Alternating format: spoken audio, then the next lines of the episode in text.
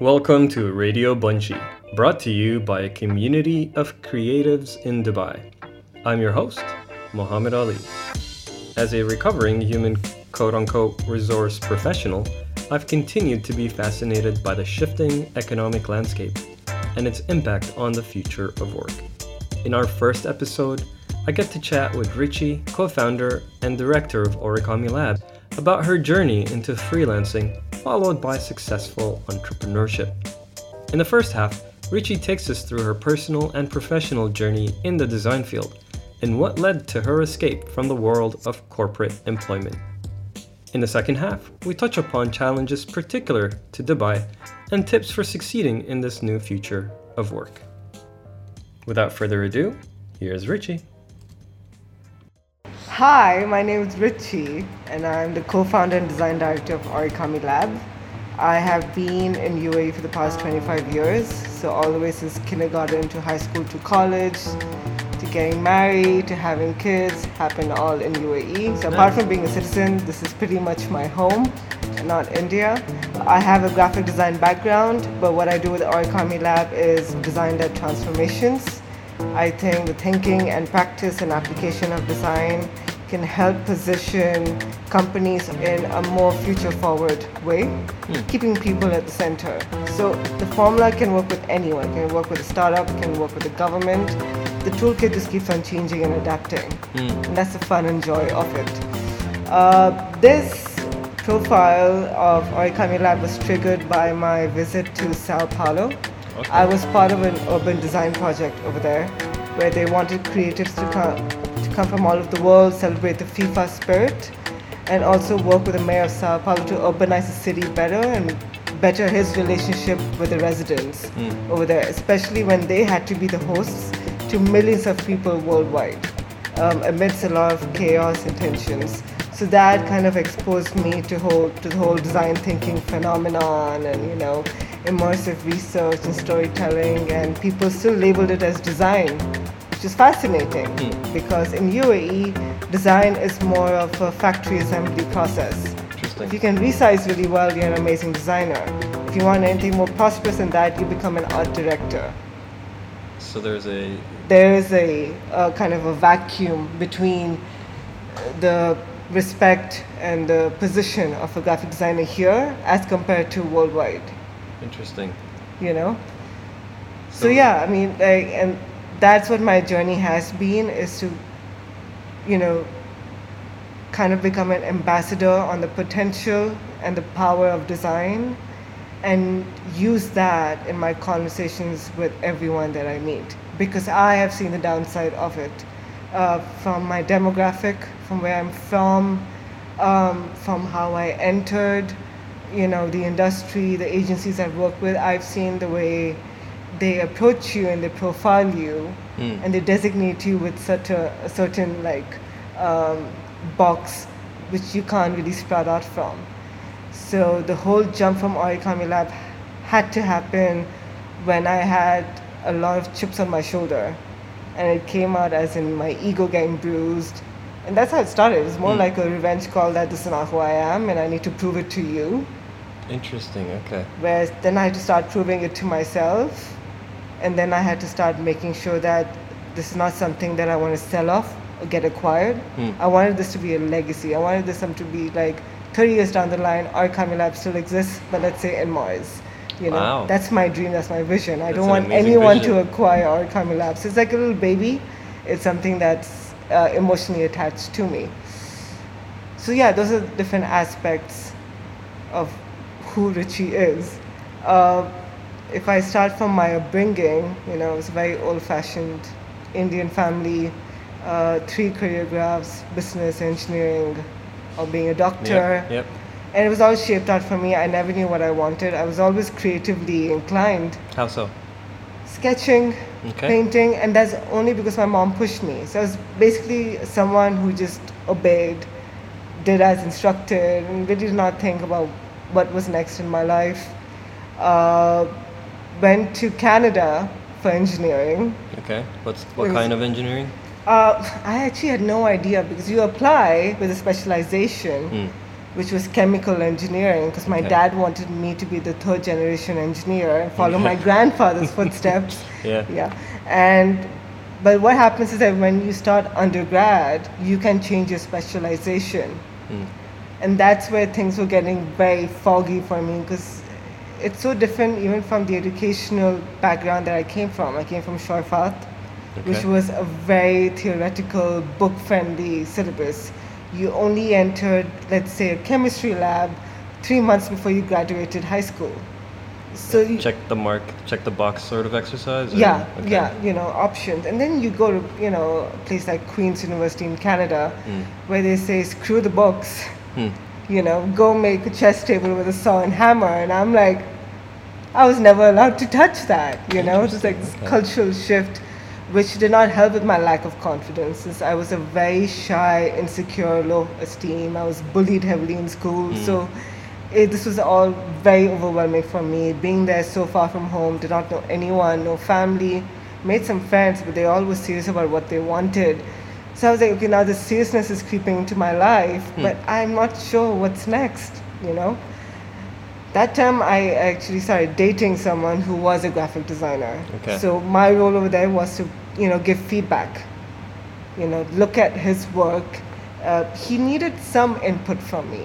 And I was not sure what input he needed, but I would just look at it as if, do I like it, do I not like it? It's like a black and white uh, kind of a thing for me, a yes or no. But I started thinking about it, so I shifted from actually going on to hands on to being more observant Hmm. because I was exposed to uh, what he was learning in India. And I never knew that design was actually a serious profession. Hmm. I thought you would do that to vent out stress. You know, you come back home from a rough day of work, just paint out something, be Mm. happy, cook something, and sleep off. Yeah, You know, yeah. like, and it was weird because that time also in Abu Dhabi, where I stayed, interior designing was not a big deal. Uh, they used to get projects used to come from you know USA or UK or Europe. So there were not many big firms over here either where they were showing any prominence. So, well, that happened, and then I failed from engineering because, of course, I was lost, and my parents lost faith in me. So they decided I need to go to a local college in Dubai, Hmm. Which was Manipal University in Academic City. Now, those guys, they loved my high school grades, you know, because I- as Indian as I was, I was easy in memorizing text. They're like, you're amazing, just pick any course you want, we just need you here. Yeah. And I saw business commerce, and I'm like, marketing is as creative as it gets. So I'm going to Huh. marketing. And they're like, you know what? Sorry, it's fully blocked, Okay. but we can offer you media. So in media, I studied radio, broadcasting, PR, advertising, Wow. sound design, uh, TV, motion design, 3D, and then graphic design. okay. And then when I started graphic design, I was like, holy shit, this is what I want to do Yeah. but I was not happy with the syllabus. I was, uh, you know, because I saw what my boyfriend was doing. I'm like, this is completely shit. They were basically going to, a, f- you know, a forum online, downloading tutorials, and kind of like passing it over to the Oh, students. And. I'm like, this is as productive as nothing. Hmm. At that point, I had, as soon as I realized what I wanted to do, my self awareness kind of cleared up. You know, I understood my strengths and my weaknesses, my pluses and minuses, and I was like, I want to become a graphic designer. Okay. And I know there's some agencies over here too because my boyfriend was interning. I'm like, you know, there's Saatchi and Saatchi, Y&R, these are the big wigs. That's it. That's my dream. But I was not happy with the college syllabus. So what I did, I took all of my boyfriend's assignments, all of his exams, and I started applying it myself. My parents are part of a spiritual organization over here called Art of Living. Mm-hmm. Over there, they ask for a lot of volunteer programs which have projects. So I kind of did free freelancing gigs for three years in college. Wow. Okay. So I kind of had to like step up for myself. Like Mm. once I knew what I wanted, I was like, I need to do it. I need to stop depending on people because it's not gonna happen. That way, I got my portfolio, but uh, you know, at that time, the opportunities in the market were not that great, and they were like fresh graduate meant, you know, resizing text or you know posters and it was not as formidable as the assignments you would get in college so suddenly you feel like you're so creative Yeah. into this is it Huh. is that it? Is- yeah, this is what I worked for. Yeah, exactly. And I and I could not think of going abroad because I was getting married. Hmm. I was settling down over here. So that kind of limited my options. So then I joined a retail brand called Mikyajy. They're a makeup brand over here. I started with editing barcode numbers, Okay. which was as de-glamorizing as it could get for a designer. you Exactly know? like it sounds, yeah. Yeah, and but over the span of three and a half years with them, I started with editing barcodes to designing stores, to designing packaging, to designing products, designing advertising campaigns, to styling their brand ambassador, Myriam Fares. Hmm. So, good thing with working with on the client side was I was exposed to all the different opportunities and projects a designer can interact with. Okay. So then my portfolio became more diverse, but it only had one client, Hmm. which is not good for a designer because if you want to show a portfolio, you need to name drop. and there are no global name drops. Yeah. So I, and then I decided as a designer, if I need to grow, I cannot grow on the client side. I need to finally enter the advertising industry over here. But it's quite closed up. Okay. Now, when I was interning, I was able to do what we call wasta, you know, have someone recommend me. Right. And one of the very rare things that happens over here is an Indian family, if you're from a well off background, Mm. you have to state it in either with Oh. what you wear Okay. or you know or the bag or the accent so they feel like okay this is not someone who's just come from india to work for their family Okay. so they take you seriously. So anyways, the internships were amazing, but then I decided that in my professional life I need to do this on my own. I can't use my father's name or my uncle's names or no one, and that's where I got a reality check. Ah, interesting. You know, because they were like, "You're Indian, and you're a female, Hmm. so your salary can only cap this much." So if your peer of the same experience, who's Yeah. also a female, but let's say she's from Portugal, Mm. will probably get a 20% cap higher than you. Wow. Okay.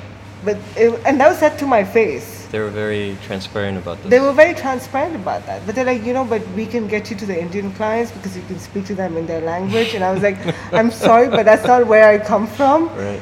But okay, do I need to work with this? Uh, that exposed me to a very messy culture. So it went back to not me being a designer at all, but me kind of politically handling clients. Uh, I was exposed to money being exchanged at the table, Mm. clients being purchased. Oh wow. Okay. You know, so I got to see the gritty side of Yeah. handling an agency. Uh, the founders were prominent figures, Mm. which was quite surprising that Mm. you know they That would reach to that on. level, Yeah. and that kind of like ruins your ambition a bit because you get a little confused that if you go so high to end up dealing with the subculture, is it worth it? Okay. uh, if this is what the existing market paradigm is, do I want to even work in this Yeah. current paradigm? So I walked out of that place because I was like, this is no way going to work for not me. for It- me, it- yeah. yeah, and it kind of, you know, when you see that and you see the way they speak, it was more politically handled. Hmm. Uh, it was not about the work you do or the people that are there, the culture that is there. Uh, nothing of that. So it's more about how much money have you brought in, what are your billable hours, Okay. and I could see that okay, these things are also po- probably and possibly important too. But you don't get exposed to that in college, Right. Right. right? Right. In college, they want to make you the best creative version of yourself. Right. But I can say that now that is not the only important thing. Mm. You know, that is not, you can't make your way, you can't become a successful designer if you're only creative. Mm. You need to be able to speak for it. You need to be an individual that commands that conversation around what you present with all those individuals. It's more like being a lobbyist Oh, interesting. and okay. a psychologist because you need to understand how these people think Mm. and tune your conversation that it works for them. So break it down for me. What were a few lessons you had to learn to make that transition from I don't want to work in this space to I can understand this space and I can do work. One thing I had to make myself realize is that I cannot um, assess myself the way other people assessed me. Could you tell me a bit more about that? It's, it, you know, especially when it comes to negotiations. Okay. You know, when you see the way they look at you and the way they deal at you, that kind of confuses you as a creative. Mm. And you feel like you hope that the work you've done speaks for itself. But if you look at, at it from the management end, they feel like, okay, you know, she's a designer of such a position, but we need to make it a bit more cost effective. And they turn it into a conversation where you end up doubting yourself. Mm. And that kind of devalues who you are as an individual and along with the work you've actually done that Okay. has contributed to you sitting on the other end of the table. So I had to ki- tell myself because I, as a co-founder of Origami Lab, have to be face to face with management, with the C-suite people. So I had to be very, very sure of what I was asking from it, what I wanted to take away from that table, and be very, very confident to say no. As a designer, you're so scared to say no because you feel like the more they use you, Mm. the more important you might be in an agency. That is how it is done over here. I'm talking about regional designers, the people who are brought in from abroad, which happens many a times. Uh, let's say senior creatives onwards are um, Arab expats, um, Europeans, British. They are at the top tier level Okay. and they are conversed with very, very differently Okay. because there's a certain respect from coming down from another country. But that is the grassroots culture in UAE, Mm. period. That is what you see, that is a pattern. Even when it comes down to the government level, if they've needed help, they've looked outside. Mm. They have not thought about the ecosystem over here Yeah. only recently they've started thinking about it because they need to have a local representative. And I'm saying it's only limited to Emirati and Arab expat, not even the second or third tier expats over Mm. here. So yeah, the one thing was, you know, having that self-validation, being confident in saying no, and willing to take risks because uh, and i think that comes down to the natural temperament right? Because if you're so you feel like you have a plan made in life and Mm. when that kind of goes off trajectory uh, it kind of blanks you out for a temporary period of time uh, you know it projects doubt into everything that you do. You have to take a step back from it this career and being a designer is so emotionally attuned because you kind of attach your emotions to all the work that you've created, the Mm. people you meet, you invest yourself Yeah. into all the projects. So you have to keep that wall between the work you do and who you are as an individual Mm. because the rejections are high. You know, you get rejected almost every day, but you have to make yourself vulnerable. You are the one who has to be persistent Mm. Uh, the work will not come knocking at the door. You have you are the one who has to go out there, show your face, present yourself, Yeah. make yourself vulnerable to whatever criticism or even a claim that you might get. Mm. So I had to get out of that box because as a designer also you attach your cubicle. You get a certain stage of the full project that you have to repeatedly do again and again. I had to step out of that, look at the big picture suddenly, Yeah. see all the variables and factors and tension and uh, the team management and the resources that you have to look into before even deciding what's the idea. Mm. So it, it's, it's, it's actually been a learning curve from stepping out of that shell, which is what I think full-time employee is like. You want to be safe. Yeah. If you're calling yourself employee, you're saying, I, I'd rather be safe because I need the money. Interesting. Okay. You know, as an entrepreneur, you understand the financial risks, but you're ready to show yourself to the world. You're ready to be like, this is who I am, these are my pluses, these are my minuses, but you can take some value from me, and I can probably take some value from you too. Uh, and it's so different being even a design entrepreneur. I always tell this to uh, my tech entrepreneur friends. I'm like, you have a product to fall back on. I was like, as a service provider, like a doctor, Hmm. the individuals are the ones who are of value. Right. So you have to constantly reassess yourself, improve yourself, Right. always focus on your mistakes. I mean, it's so easy to prototype, let's say, this tool that I'm looking at, rather than prototyping myself as an individual. How do you prototype an individual? That is the transition between an employee to an entrepreneur. So I really like your uh, analogy of being safe in your shell. So in terms of your journey from being safe in that shell, Yeah. what were the cracks that you had to form, the pressure that you applied outward to be able to escape the shell? I was thrown out of the shell. You were thrown out of the shell. Wow, okay. So, So that was your crucible, essentially. yes, between me and my husband, I was the one who wanted to keep things safe. I always had a safety net principle. Uh, with him, we had already started two startups. One was an online T-shirt store. Another one was uh, editorial magazine, Cool. which both had failed. But he's the one who wanted to take the step, and I was like, Yeah. "I'll help you out, but I need to keep this job so we have the money coming in." Right, That was my attitude. Right.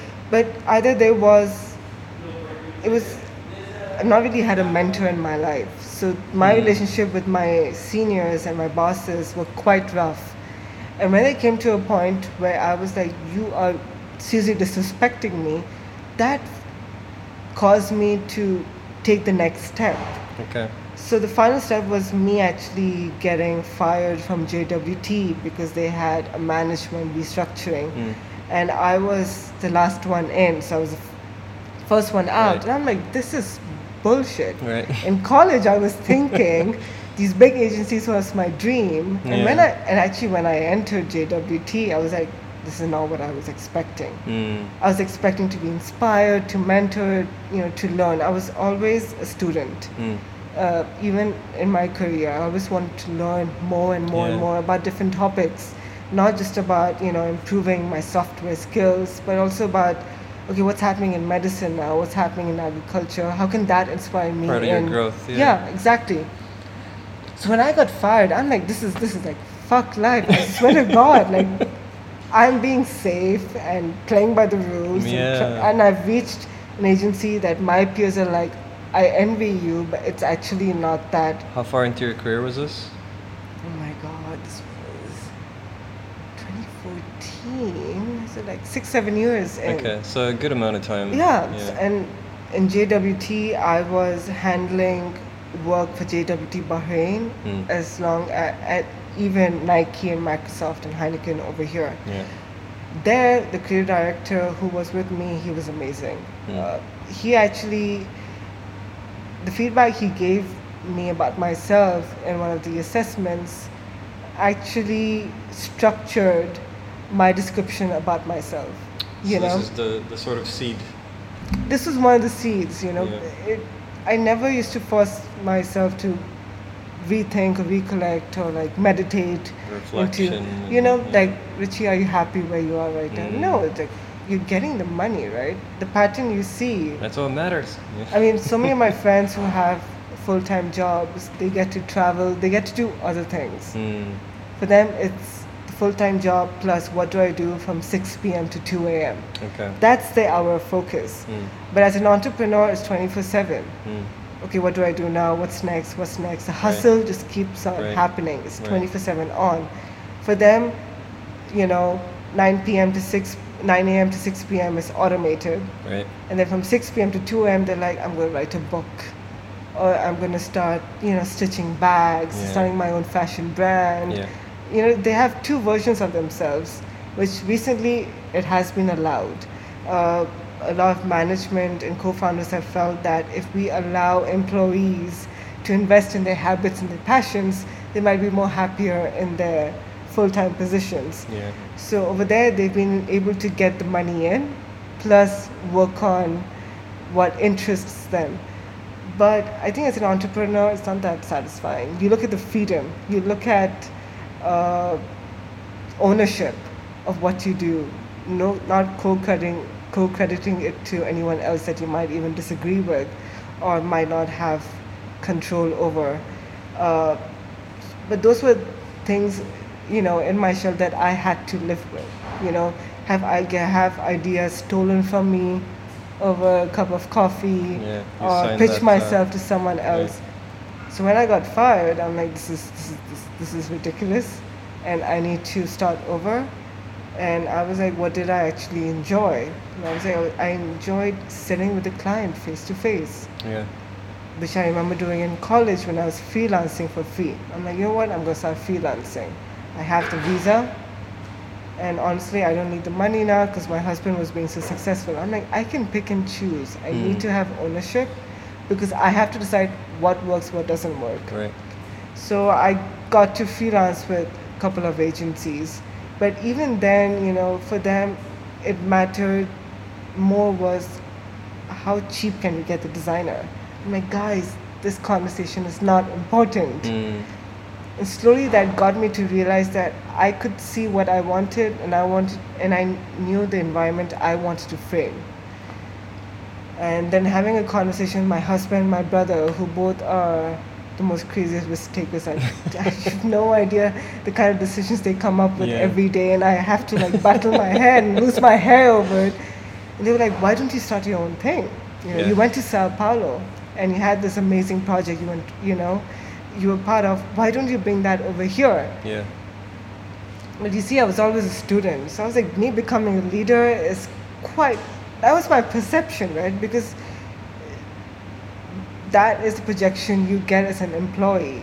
They feel Right. like, oh, it's all gonna happen because your boss, your immediate senior is gonna stay there for next five to seven years. Mm. You'll get a yearly raise of 200 dirhams. You know, you're set here Right. Right. Just follow with it. follow the path. Yeah, exactly.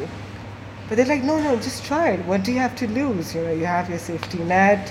Uh, just think about it. Figure out a plan. So then I did a bit of traveling regionally, you know, exploring, seeing what agencies are out there, new formats, small boutiques. Uh, Muller Boy and Brown were starting up. They were quite new. They Hmm. were the guys who work with Namshi. And Namshi was also starting up. So even the startup culture was slowly rising over here. Okay. The tech culture was slowly rising over here. So people were starting a conversation about future forward and innovation. So and cut the wave almost. I was like, okay, I'm listening to these guys, but it really feels like it's, you know, it's a design thinking module that I'm listening to. So it Hmm. really feels like we are already automatically aligned. Hmm. But I was like, I need to start slow. Why So- slow? Because I had to pace myself. It felt like even though I had decided that, okay, now I'm going to start my own thing, you know, when you have, there's this process which is called the five whys, Mhm. right? Where you actually come up with a clear statement, plan of action, which is your compass. It anchors you down. And you asked why. Yeah, so the first why was already killing me, right? I was like, why do I want to start my own business? And I was like, because I'm stubborn, I'm angry, I'm pissed off. No, no, no, I can't say that to anyone, you know, like, so it was just like, shit, this is going to take longer than expected. Yeah. Sneakily, I was trying to apply for jobs as well. I was like, Okay. maybe, you know, and I was getting some interesting exposures. IBM was looking for, IBM was starting IX at that time, Okay. which is the experience design agency under IBM Hmm. over here. And I'm like, this is exciting. What is experience design, you Hmm. know? And it was more of a digital front. Luckily, I had done projects with Nike and Microsoft, interacted with the global creative agencies as well. So I'm like, okay, this is something I can go with. But again, it came, it was weird. So I would get excited to apply for it, Yeah. to sell myself. But when I would go into the interview, I would already be like, I don't want to come here. Oh, interesting. s- did this like three times with reputed uh, brands, and I would come back home. I'm like, but I actually like presenting myself and packaging my work. Mm. Okay, you know, like this is interesting, but I don't want to interview because I know I have to end up working for them. Right. I think, no, this is interesting. I want to try this out a bit. So I shifted the way I actually position myself as a freelancer. I was like, I can freelance and consult and strategize too. And I would say this to creative agencies over here, Yeah. and they'd be like, "What? No, no, no. We just we just need logos made. I don't know what you guys are talking about. Like, Mm. no, no. We just need a very good designer, and you look like you know the skills." I was like, "No, but I want to meet with the client and understand the why, and why do they want this, and what's the story behind it." Uh, started, you know, adding topical conversations from what I was doing from Sao Paulo, and I could see they were not understanding why I was even asking for those things. They're like, does this mean that you want to hike your salary? I'm like, it's nothing to do with the salary. Stop with the salary already. Hey y'all, we're halfway there. Thank you for supporting our community. Please be sure to follow us and comment on Instagram at creative underscore bunch underscore DXB. Back to Richie. So slowly the awareness reached 100% clarity, hmm. and I realized, okay, now I enjoy presenting myself. I love pitching. I love, you know, putting together work. I love narrating a story behind me, behind my inspiration, Yeah. behind my ambition, behind Yeah. what I want to do, uh, around the potential prospect. I'm like, this is exciting. Uh, then I looked at podcasts Mm. abroad. Stefan Sagmeister was one of my inspiring individuals. How he wanted to uh, record, no, design for record labels, but he was like, you know, screw this, I'm going to start my own thing and design fun things. Something that I can stand by. That Okay. even if it fails, I stand by it. Yeah. And I love that model. Mm. You know, I love that committed sort of nature because once you have dealt with it through and through, then you will still be standing up upright. You'll still be smiling. You'll still Yeah. be like on to the next one Right. Right. you know and there was something so uh, uplifting and enlightening about that that Mm. idea of this is why i do not want to work for someone else anymore Mm. because i want to be part of every puzzle that comes together You'd rather work with. i'd rather work and i'd rather expose myself to different people Yeah. um, I think that is more inspiring because that's where the story comes. Expose myself to new conversations. Anyone who reaches out, even till date, anyone who says, I want to meet up for this, I say yes. Mm. I definitely make up an hour a day for anyone who wants to just have a chat That's amazing. because that's where you learn. And I think the student element always helps in being an entrepreneur Mm. because you can't ever think that you know it all. You can't ever think. Right. Such an ever evolving world now. So many things are changing. Uh, who has the market ownership? We do not know tomorrow what is going to crash and fail. But that's the thrill of it, right? Mm. Uh, understanding that design is not just this pretty little tangible product, but it's everything that l- leads up to that, Yeah. which you're not exposed to as an employee. Right. Right. You're exposed to portions of it, very small, sort of siloed parts. Yes, you're a specialist. Right. But as an entrepreneur, you're more of a generalist. Do you believe your sort of growth mindset contributed to, and, and your thirst for knowledge and learning contributed to the journey a lot more than it would have if you had been earlier in the journey? When you felt safer? I think all of whatever has happened and how my career graph has been, the time when I did decide and the time when Origami Lab did start, it started at the perfect time. Mm. I mean, even when I look at it back then and I see my other peers, Do you say it started at the perfect time in hindsight, or even, yeah, or yeah, did you both, say that both then ways. as well? No, no, I still agree to that. Okay. Like, I would not have wanted to start Origami Lab earlier Okay. because I needed to break illusions. Uh, you know, Personal. personal, professional, Okay. uh, because you're not allowed to look at the big picture, you you just focus on what's right there in front of you, and you do not know what your potential is and how uh, promising it can be. You you sort of live with it, Mm. and you feel like the best way to grow up is to change the environment. You know, quit and get hired in a new agency, and quit and get hired. To, I've seen my friends do that, uh, and it seems to work with them, but it cannot work with me because I need. There needs to be some form of consistency somewhere. Mm. And if you're not getting it, you just need to step out of it. And luckily, even the mindset at that point, because a lot startup culture was growing too, that people were focusing on independent conversations, independent mindsets, independent cultures. Freelancing was showing some prominence. and you know that was more appealing because I could even control the diversity of projects. As a designer, you can't control what comes your way. Mm. That's it. You have to do your best. But I Put think yourself out there. yeah, but when it's just you as an entrepreneur, you're kind of deciding, making the decisions. And if you make the decision that I need to do this because I need the money coming in, it's a decision that you have made. Right. Right. And you understand why. Right. So you can live with it.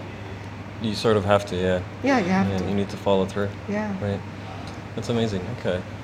Where do you think um, the the future of sort of independent studios or freelancers is in the region?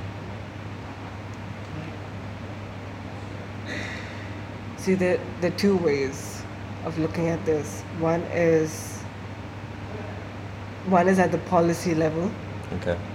where the federal government actually acknowledges a real estate structure that favors the growth of independent, professional independent entities, either organizations or individuals. Okay. Uh, at the moment, if it's just co working spaces, but let's say you want to work by yourself, Yeah. you need that quiet space, maybe. Uh, that is just how you are. You can't afford it. Mm, Uh, or let's say the skill set you have only caters to large organizations. Trade licenses prevent you from working with them, I see. right? Yeah. So at a, at a policy level, they need to get those options open, which they have now with the freelance freelancer license, which ha- happened quite recently. Yeah. But over the years of time, uh, yeah, I think three years with Origami Lab, I realized that uh, it's quite tough to grow significantly when you have real estate and licensing limiting you. You have to end up latching on to an agency to get the work you want. Okay. Uh, second thing is uh, breaking down competition Mm. and focusing more on collaboration. What we re- we realized, my partner and I at Origami Lab, was that what we had started then, probably only two other companies were doing it. Okay. Uh, one was Engine, so Yeah. Angus was there, Yeah. and second one, uh, I think it was called something Eight. They were based out of D3 Okay. um, not many people were even focusing on service design Okay. or experience design or customer focused research that much. So we realized that we need to spend more time educating our clients as to why they need it Right. before even proposing our services to them. Uh, which got us to realize that, oh wait, while we're educating them, they're actually going to agencies abroad or going to agencies that have the, you know, their backs sorted. If they have a branch in UK or in Support Europe. structure. Yeah.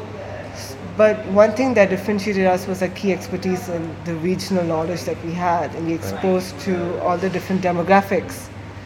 So we realized that we need to position ourselves as an agency Origami Lab Mm. and then two key experts. So me in design and my partner Hitain in technology. Mhm.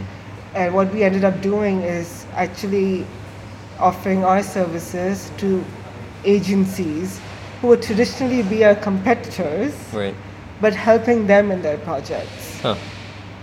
Because again, it's still knowledge along with infrastructure. Right. Without the knowledge, you can't grow. Right. And once you do tap into that, your validation grows too, because then you can say, yes, I have worked with that client in this project, but not with Origami Lab because the client looks at two companies, so you have to break it apart Mm. and work as individuals. So the whole role of freelancers, consultancies, and an agency model, I think it's going to dilute a bit. Huh.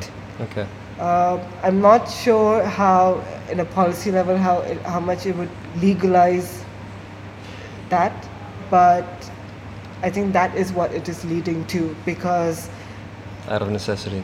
yeah, out of necessity. I mean, there's there's so many um, innovative oriented individuals popping up faster than the brands who need them Mm. in the market over here that I feel like everyone would need to kind of come together so that all of them can grow. Because by the end of it, there is an opportunity for everyone, Yeah. but competition just wastes time and money. Yeah.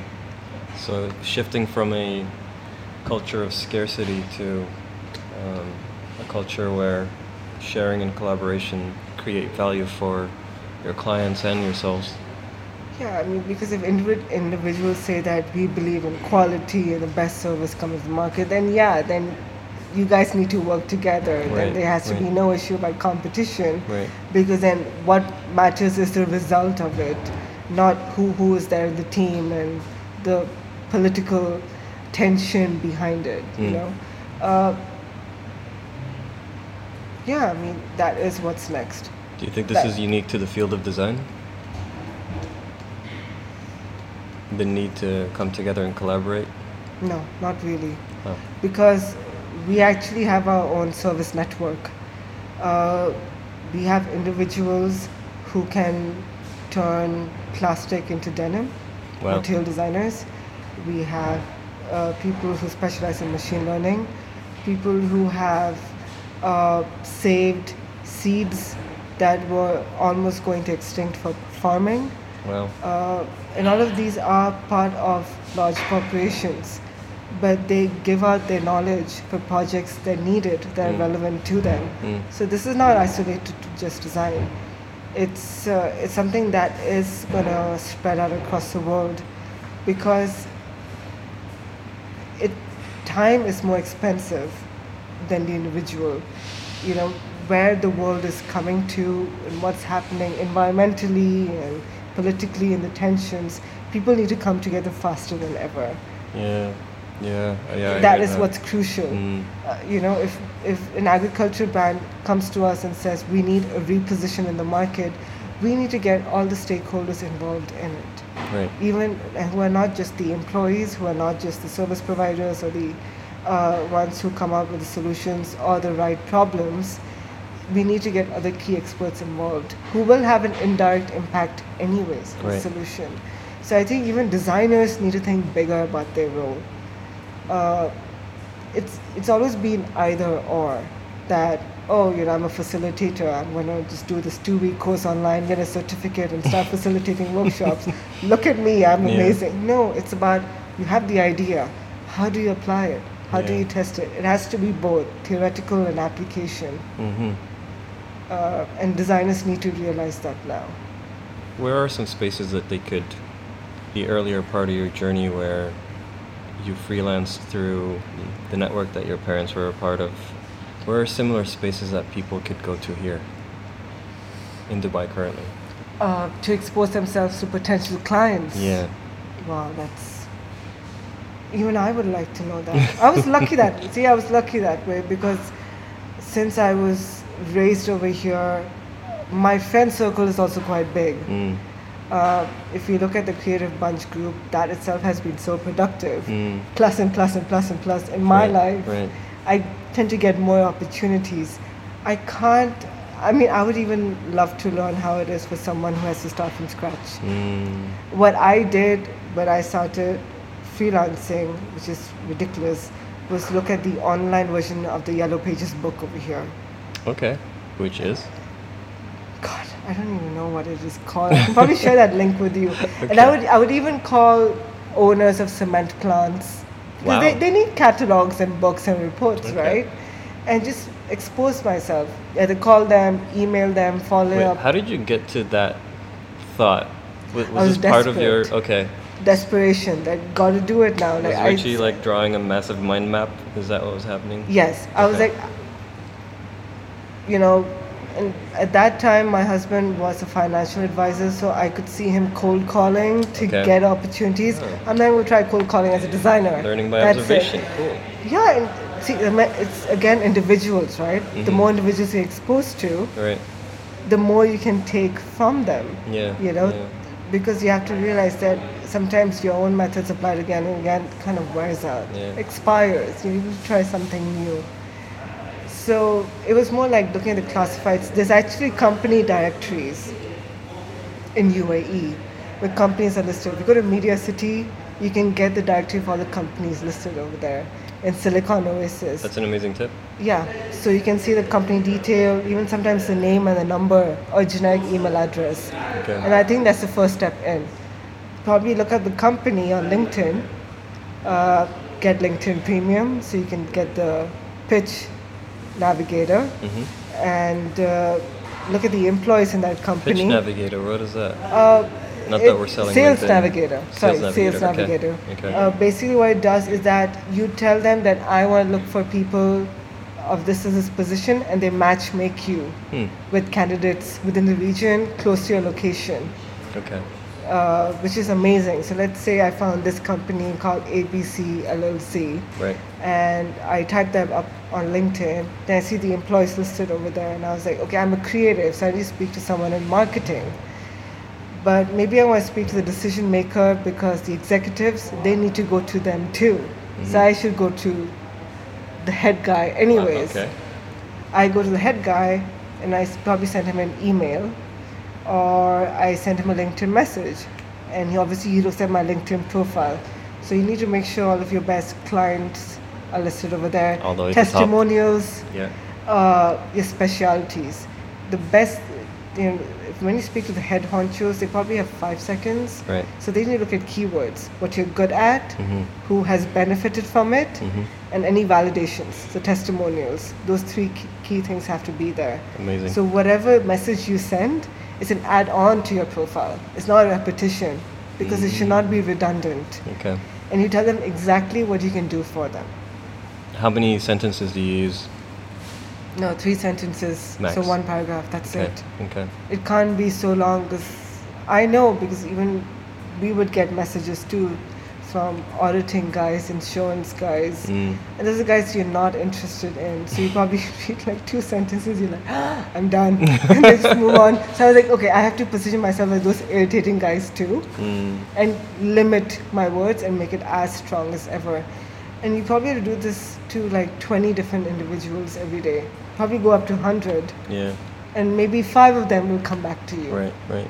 I mean, that's how it kind of starts. Yeah. It's a numbers game, but you have to It- be it- it's a number. It's a numbers game. Yeah. Don't be bogged down. Uh, if you're doing it yourself, if you're a self-starter, you need to embrace failure. Mm. You need to celebrate it as much as the wins. You need to celebrate the failure as much as the wins. That's Wow, the attitude you should have. No Okay. one can break you down then. Yeah. If Huh. you're as unfazed, that's it. That's an interesting sort of paradigm shift to make for yourself. Oh yeah, yeah. If you're so consistent, like so fixed and so centered, then there is no bad news. Hmm. It's just a challenge coming way. Remove the ego. Okay. Yeah, remove the ego. Or use the ego the right way.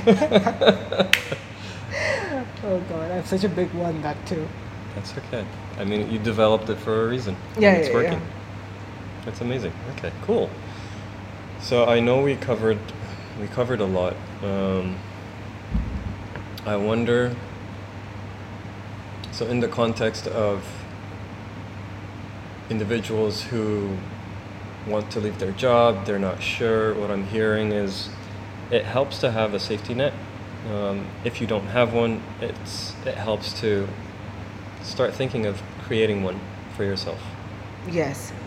When you have decided while you're working for that employer that I'm not happy, as soon as you say that, Mm. is when you start making the plan. Okay. Because you're still getting the last, and I would say then only resign six months later. So you have six months of salary coming in, Yeah. and then you spend it cautiously. And I'm saying it to people who might not have families here. Okay. You know, my husband was working, Yeah. so we had some money coming in. His parents were here, my parents were here, my brother was working too.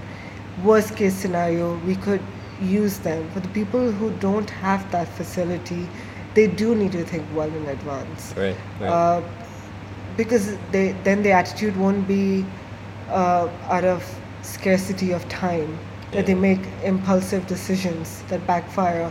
One thing you need to know as an entrepreneur, especially a new one, that some of the decisions you make will be very big and bad ones, right? Mm. but you need to live with it. Mm. But it's so different to live with it when you you understand that the financial damage is not that much. because see that's tangible and that's measurable Right. you always look at the money in the bank to understand how bad that decision has been Yeah. nothing else can evaluate it for you. So if you are thinking of leaving the job and starting something out for yourself, maybe reach out to the network you have.